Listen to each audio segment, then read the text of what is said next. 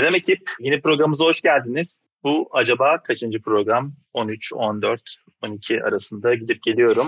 Burada pandemi yasakları beni çok etkiledi. O yüzden tam cevap bilmiyorum ama topu Onur'a atabilirim. Onur kaçıncı programımız? Bugün 14. programımız olsun Fırat. E, merhaba bu arada. Barış senin bir tercihin var mı sormadım ama. Yok ben de 14 iyidir diye düşünüyorum.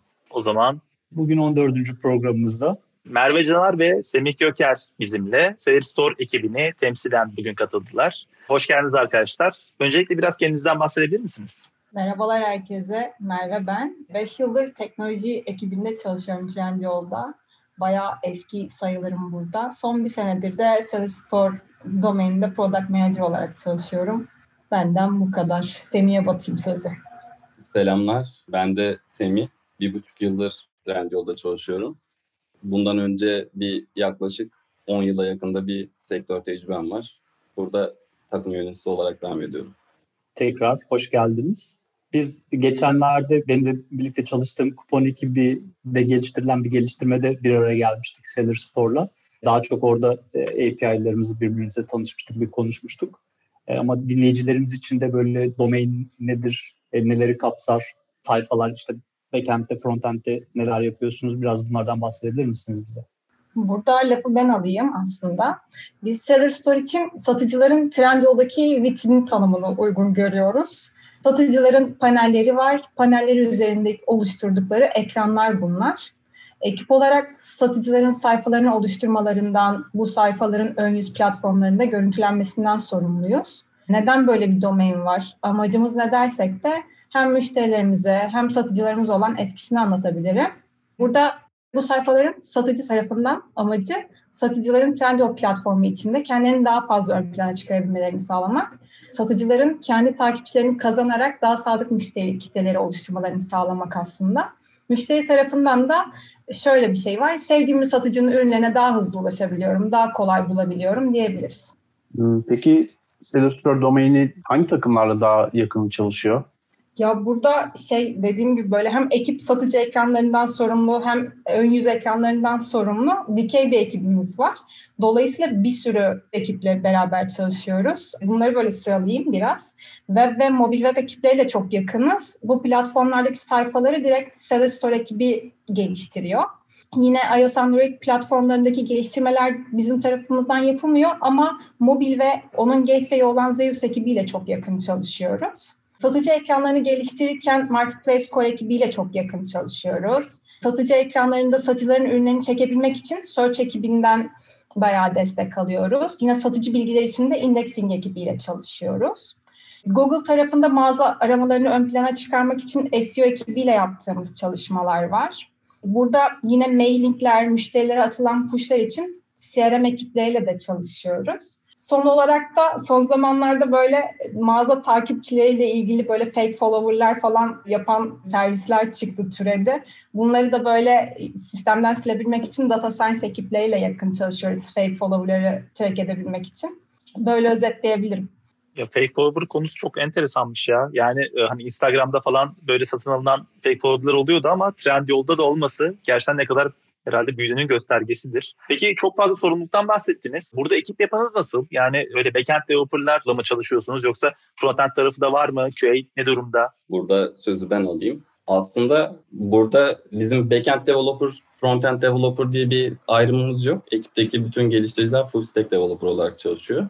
Bunun dışında iki tane QA arkadaşımız var. Developer'in test rolünde. Bütün developerlar aslında hem backend hem frontend nereye dokunulması gerekiyorsa yazıyor kodunu. Biz deep backend de sağlıyoruz. Satıcı panelinin ön yüz ekranlarını da biz geliştiriyoruz. Mobil web web gateway'leri de biz sağlıyoruz. Sadece Zeus bizim deep backend'imizden gelip mobil client'larda kendi satıcı sayfalarını yaratıyorlar, gösteriyorlar. Bundan dolayı biz aslında böyle dikey bir ekibiz. Herkes her işe giriyor gibi düşünebilirsiniz.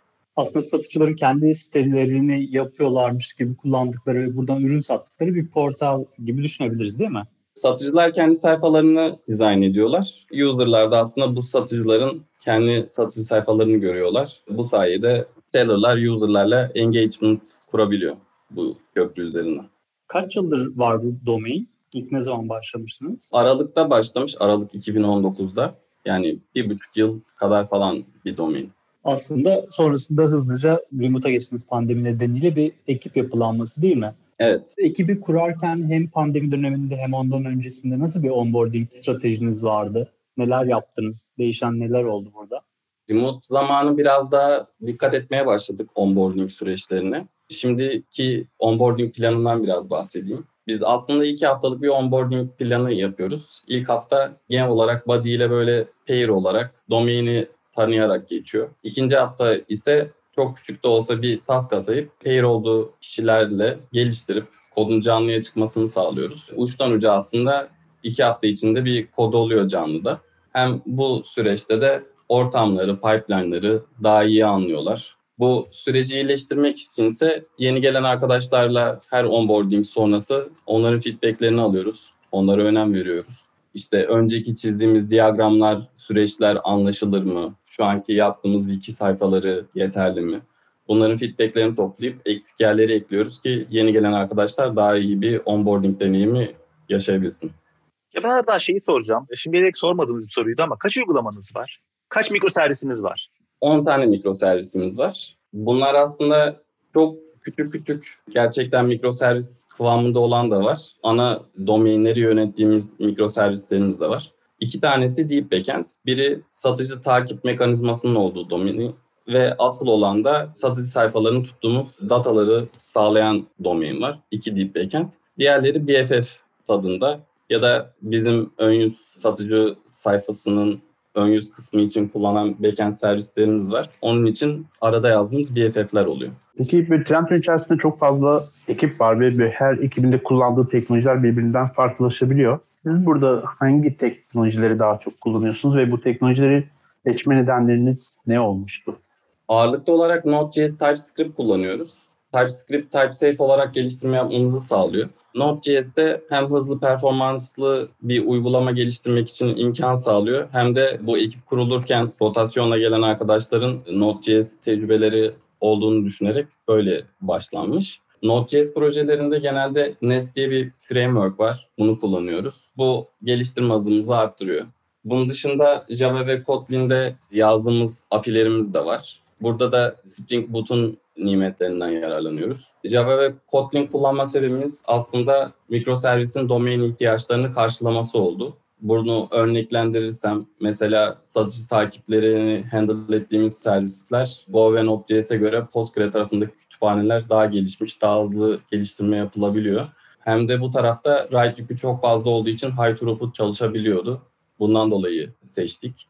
Bunun dışında Go'da yazdığımız bir consumer var. Go deneyebilelim ekipçe diye. Bu satıcı takiplerinin fraudunu önleyen data science'dan akan trafiği karşılayan consumer'da Go kullanalım. Hem de öğrenmiş oluruz dedik. Ön yüz içinde aslında mobil ve web tarafında server side rendering ile sayfaları serve ediyoruz. Bundan dolayı ön yüz tarafında React kullanıyoruz. Kolayca server side rendering işlemleri yapabilmek için. Partner ekranında da verdiğimiz ön yüzde ise gene React kullanıyoruz. Burada Recoil diye bir ekstradan state management kütüphanesi var kullandığımız. Database olarak da Postgre ve Couchbase kullanıyoruz. Benim çok küçük bir sorum var. Trendyol'da üç farklı satış tipi var. Yani bizim aşina olduğumuz ya da e-ticaretten aşina olunan SDFT ve MP diye. Marketplace'te çoğunlukla bilinen e, pazar yeri ismiyle bilinen. Burada pazar yeri ile satışa çıkan herhangi bir satıcının direkt sayfası oluyor mu? Yoksa bir arayüzden girip sayfasını aktif mi hale getirmesi gerekiyor mağazasını? Burada ben gireyim devreye. Şöyle satıcıların panelleri var aslında, satıcı panelleri. Burada bizim de ayrı bir sayfamız var mağaza oluşturulması için. Bu sayfa üzerinden değişik komponentler kullanarak aslında örnek verecek olursam işte ürünlerini bir yerde toparlayabilirler. İşte oluşturdukları kampanyaları burada sergileyebilirler. Değişik bannerlar yaratabilirler. Bunları böyle düzenleyerek aslında kendilerine bir sayfa oluşturabiliyorlar. Bunu yayınladıklarında tüm platformlara biz bunu serve ediyoruz aslında. Ya aslında ön yüz tarafında da çok fazla işiniz var ve olası bir hata çok katastrofik olabilir sizin için. Siz ne kadar zamanda bir deploy yapıyorsunuz? Yani genelde haftalık sprintler koşuluyor ama böyle sprintin sonunu mu bekliyorsunuz yoksa nasıl ilerliyorsunuz? Şöyle işliyor aslında. Trunk based development yapıyoruz biz. Ondan dolayı bu trunk based development'ında scale trunk based development stratejisiyle ilerliyoruz. Bundan dolayı kodumuz merge olduğunda aslında master'daki pipeline devreye giriyor. Bundan dolayı orada continuous delivery'ye ne kadar yakın olabilirsek o kadar daha iyi olur diye biz o pipeline'larımızı geliştirdik. Merge olduktan sonra master'a bizim pipeline'ımız başlıyor.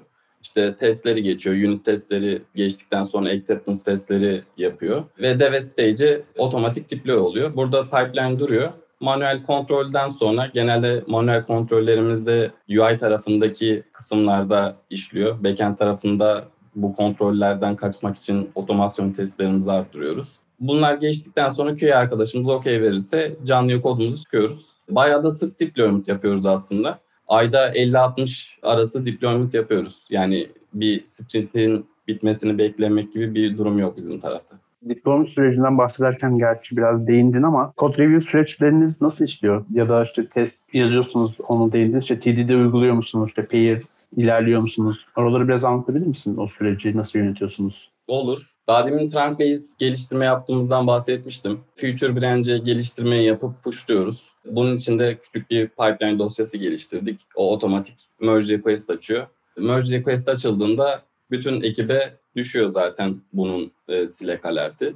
Orada herkes uygun olduğu olan kişi kodu review edip işte comment'ini girip ya da bir sıkıntısı yoksa merge edebiliyor. Test tarafı da şöyle, test sürecini. Backend kodlarımızı yapar yapmaz en kısa sürede aslında acceptance ve contract testlerini eklemeye çalışıyoruz. Ki backend tarafını böyle daha otomatize edebilelim. Hiç manuel test olmadan canlıya otomatik çıkabilsin. Amacımız bu. Ama ön yüz tarafında her zaman bir QA arkadaşımızın kontrol etmesi gerekiyor. Web tarafında yaptığımız otomasyonlarda da zaten genelde BFF gibi davrandığımız yerlerin e, otomasyonlarını böyle yapıyoruz. Ya da sayfa düzgün render oluyor mu? Ama muhakkak o tasarım hatalarını görmesi için QA arkadaşın bir son göz olarak bakması lazım. Bu tarafta manuel süreçleri kısaltmak için de araştırdık Visual Testing diye bir konu var. Bunu implement edeceğiz ve buradaki amaç da aslında e, QA hiç manuel test yapmadan otomatik canlıya çıkabilsin. Geliştirme yaparken de TDD uygulamaya özen gösteriyoruz açıkçası. Pair'lerimizde şöyle, böyle 1-2 puanlık falan küçük işler olmadığı sürece muhakkak pair ilerliyoruz. Yani %90 neredeyse pair olarak çalışıyor herkes.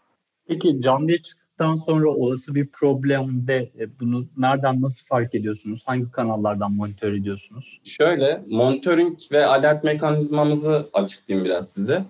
Bizde üç tip alert mekanizması var. Birincisi log seviyesindeki alertler. Loglamamızı düzgün yapmaya çalışıyoruz.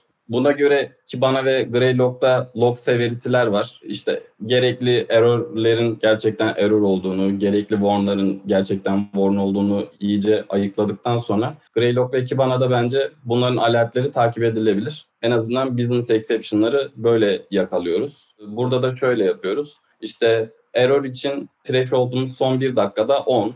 İşte warn için 50 diyelim. Bu threshold değerlerini aşınca bizim alert kanalımız var. Oraya sileye hemen alert düşüyor. Biz de alerti görünce bakıyoruz, müdahale ediyoruz. İkincisi nivrelik tarafında alertlerimiz var. Burada da updates, işte response time, error yüzdelerine göre e, belli thresholdlar var. Bu thresholdlara göre gene alert düşüyor kanalımıza. Üçüncüsü de Grafana alertleri.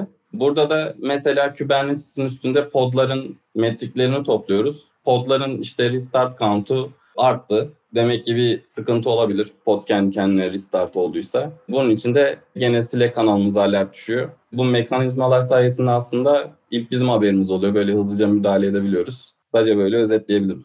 Diyelim gece 1'de bir sorun oldu. Hani müşteriler de sipariş vermeye devam ediyordu ama sayfa render etmiyor. Bu tarz durumlarda nasıl alert oluyorsunuz? Aslında buradaki amaç şey, bundan haberimiz oluyor senin söylediğin case'de ama haberimiz olmayacak bir case içinde haberimiz olduğunda muhakkak bunu track edebileceğimiz bir alert sistem yapıyoruz. Mesela bu dediğin case'de backend'e spesifik bir exception fırlatıyorsa bu exception'ın işte yakalayıp istediğimiz level'e göre logunu basıp buna spesifik alertler tanımlayabiliyoruz. Mesela bir sıkıntıdan bahsedeyim yaşadığımız. Bir ara backend tarafında bir validasyon eklemeyi unutmuşuz. Canlıya çıkmışız. Bundan bir incident yaşadık.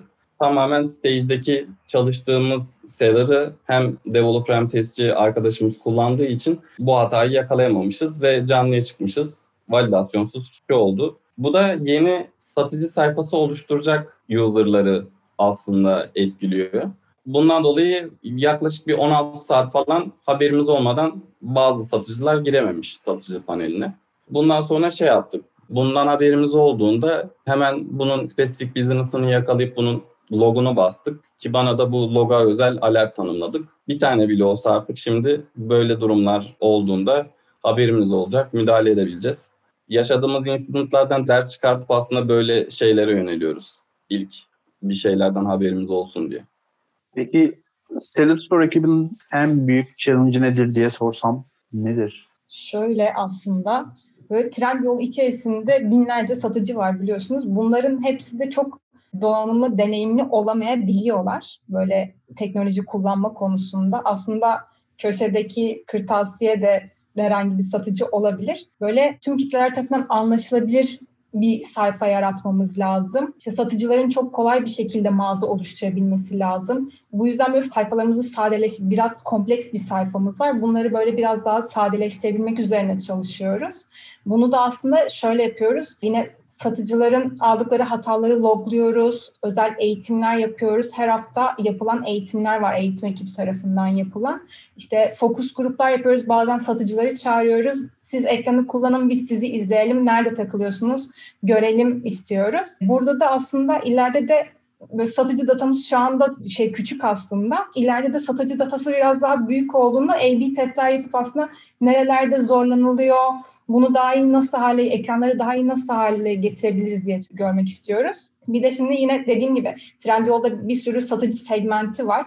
Böyle çok iyileri olanlar da var böyle fazla satışlı koton gibi ya da işte dediğim gibi köşedeki kırtasiye de başka bir segmentte.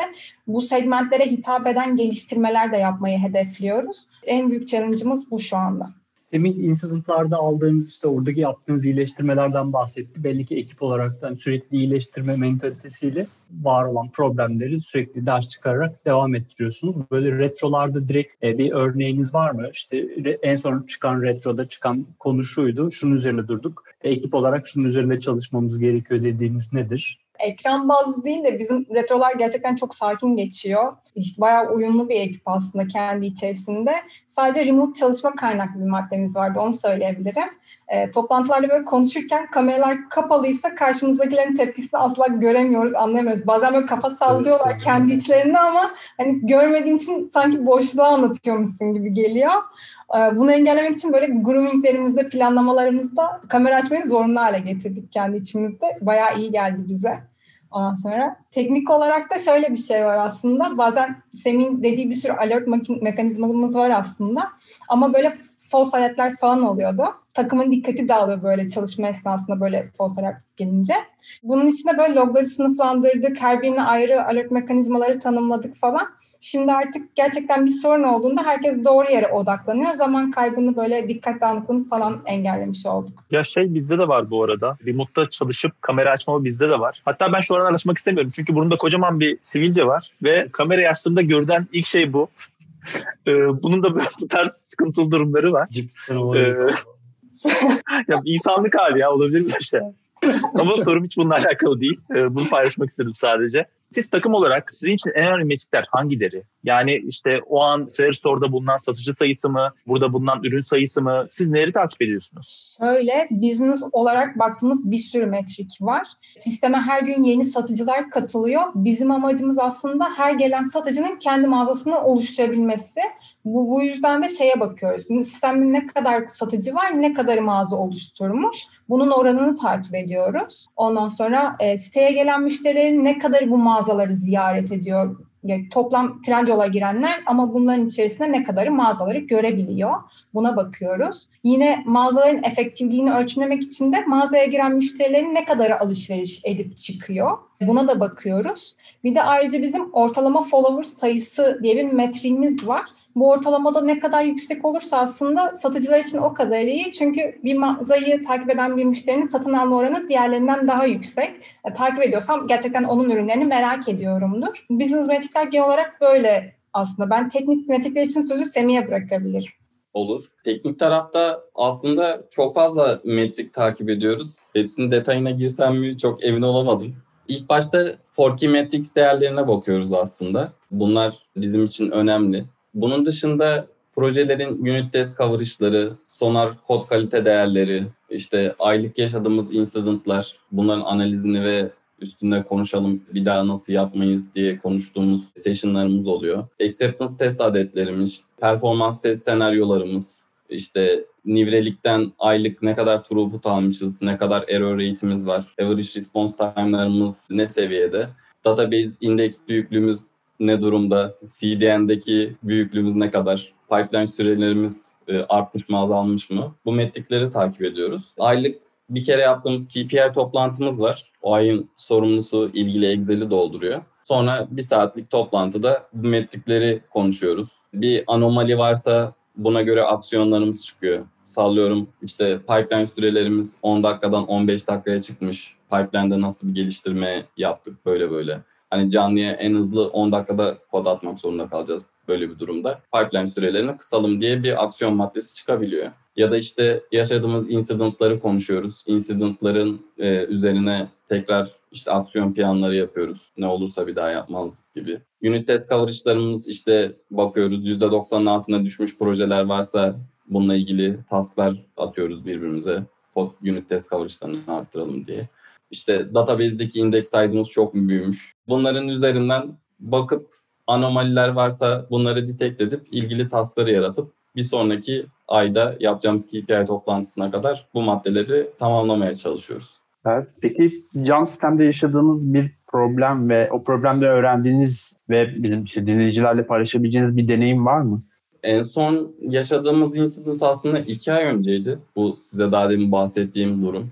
İşte backend'de bir validasyon eklemeyi unutmuşuz. İşte bunu stage'de de görememişiz. Canlıya çıkmış. İşte yaklaşık bir 16 saat falan satıcılar ilgili şeye giremedi. Kendi sayfalarını oluşturamadılar. Böyle bir durumda işte konuştuk. Dedik bir daha böyle olmaması için ne yapmamız lazım? İşte QA tarafındaki arkadaş işte belli durumlarda kritik geliştirmelerde sıfırdan satıcıyı da deniyor, yeni satıcıyı da deniyor. Öyle çıkıyor. Mesela böyle bir aksiyon maddesi çıktı. Biz de böyle bir şey sıkıntı olmasın, canlıya çıktığında en azından haberimiz olabilsin diye spesifik bu exception'ı yakalayıp ilgili logonu basıp bunun alertini tanımladık. Genelde öyle ilerliyor. İlk başta incident'ı yapıyoruz. Bunun üzerine bir daha ne yaparsak bir daha yaşamayız diye ilerliyoruz genelde. Yani galiba programın sonuna geldiğimiz şu anlarda. Çok teşekkür ediyoruz öncelikle programımıza katıldığınız için Merve ve Semih. Biz teşekkür ederiz. Teşekkür ederiz. Tabii ama programı kapamadan önce bildiğiniz gibi burada bir geleneğimiz var. Bir göreneğimiz var. Buna uymak zorundayız. Merve'nin de daha önceden söz verdiği gibi önce hangi şarkıyı söyleyeceğini bizle paylaşabilirsen ve sonra da şarkıya giriş yaparsan çok teşekkür ederiz. Evet yayından önce hatta böyle bazı bir şey yapmıştım biraz söylemiştim. Bir kuble söylemiştin hatta. Ya yapmayın böyle şeyler. Söz vermemişimdir ben. Söz değilse bile bir anlaşma. Biz sana sözü verelim o zaman. Milyonlarca kişi bizi dinliyor şu an. Ya ama şu an aklımda hiçbir şey yok ya. Şu an kıpkırmızı oldum sizin yüzünüzden. Görmüyorsun. Kıpkırmızı renk değiştirdim burada. Ya burada Semih'e de dönebiliriz bu arada. Semih'in de sesi güzele benziyor çünkü. Yok abi benim sesim kalın baksana ya. zaman brutal bir şeyler. Black metal'den. Aynen. Siz söylerseniz yancı oluruz ama. Fırat o zaman sen söyle bari söz vermiştin. Kimse söylemezse ben söylerim demiştin. Biz zamanı çok söyledik. E, artık konukları bırakıyoruz. E, o yüzden kusura bakmayın gidiyorum. Fade out. Ya ayrıldı. program. Denedik ama Bayağı- olmadı. Evet en azından beğendik Fırat üzülme. Yani Neyse. üzüldüm ya. Neyse. Fırat özelden şey yazdı da ben bırakacağım galiba programı yazdı Merve ama neyse. Bir sonraki program olsun. Ben de product çok. Başka Buna bağlarım. Başka domainler için anki program sadece şarkı söylemeye. A- Aynen şarkı söyleyip Merve özel bir bölüm sadece şarkı yayını yapalım. Aynen. nasıl hiç dinlenmedi. Ya, orkestra kurarız gerçekten. Piyano Bayağı- var, gitar var. Bir ya. davul eksik yani. Evet, bayağı bir Trendyol şeyinde, teknolojide, müzikle uğraşan insan var. Evet, en uğraşmayan iki kişiyi konuk aldınız. Bu da sizin şanssızlığınız. Yok be ben eskiden bas gitar çalıyordum Merve. Hadi be. Dın dın Ha, dın. Dans olacak Aynı zamanda solistsin değil mi? Yok abi o değil. Neyse o zaman kapatalım programı. Kapatalım. Tekrar teşekkürler Evet. geldiğiniz için. Teşekkürler. Teşekkür ederiz. Teşekkür ederiz bizi ağırladığınız için.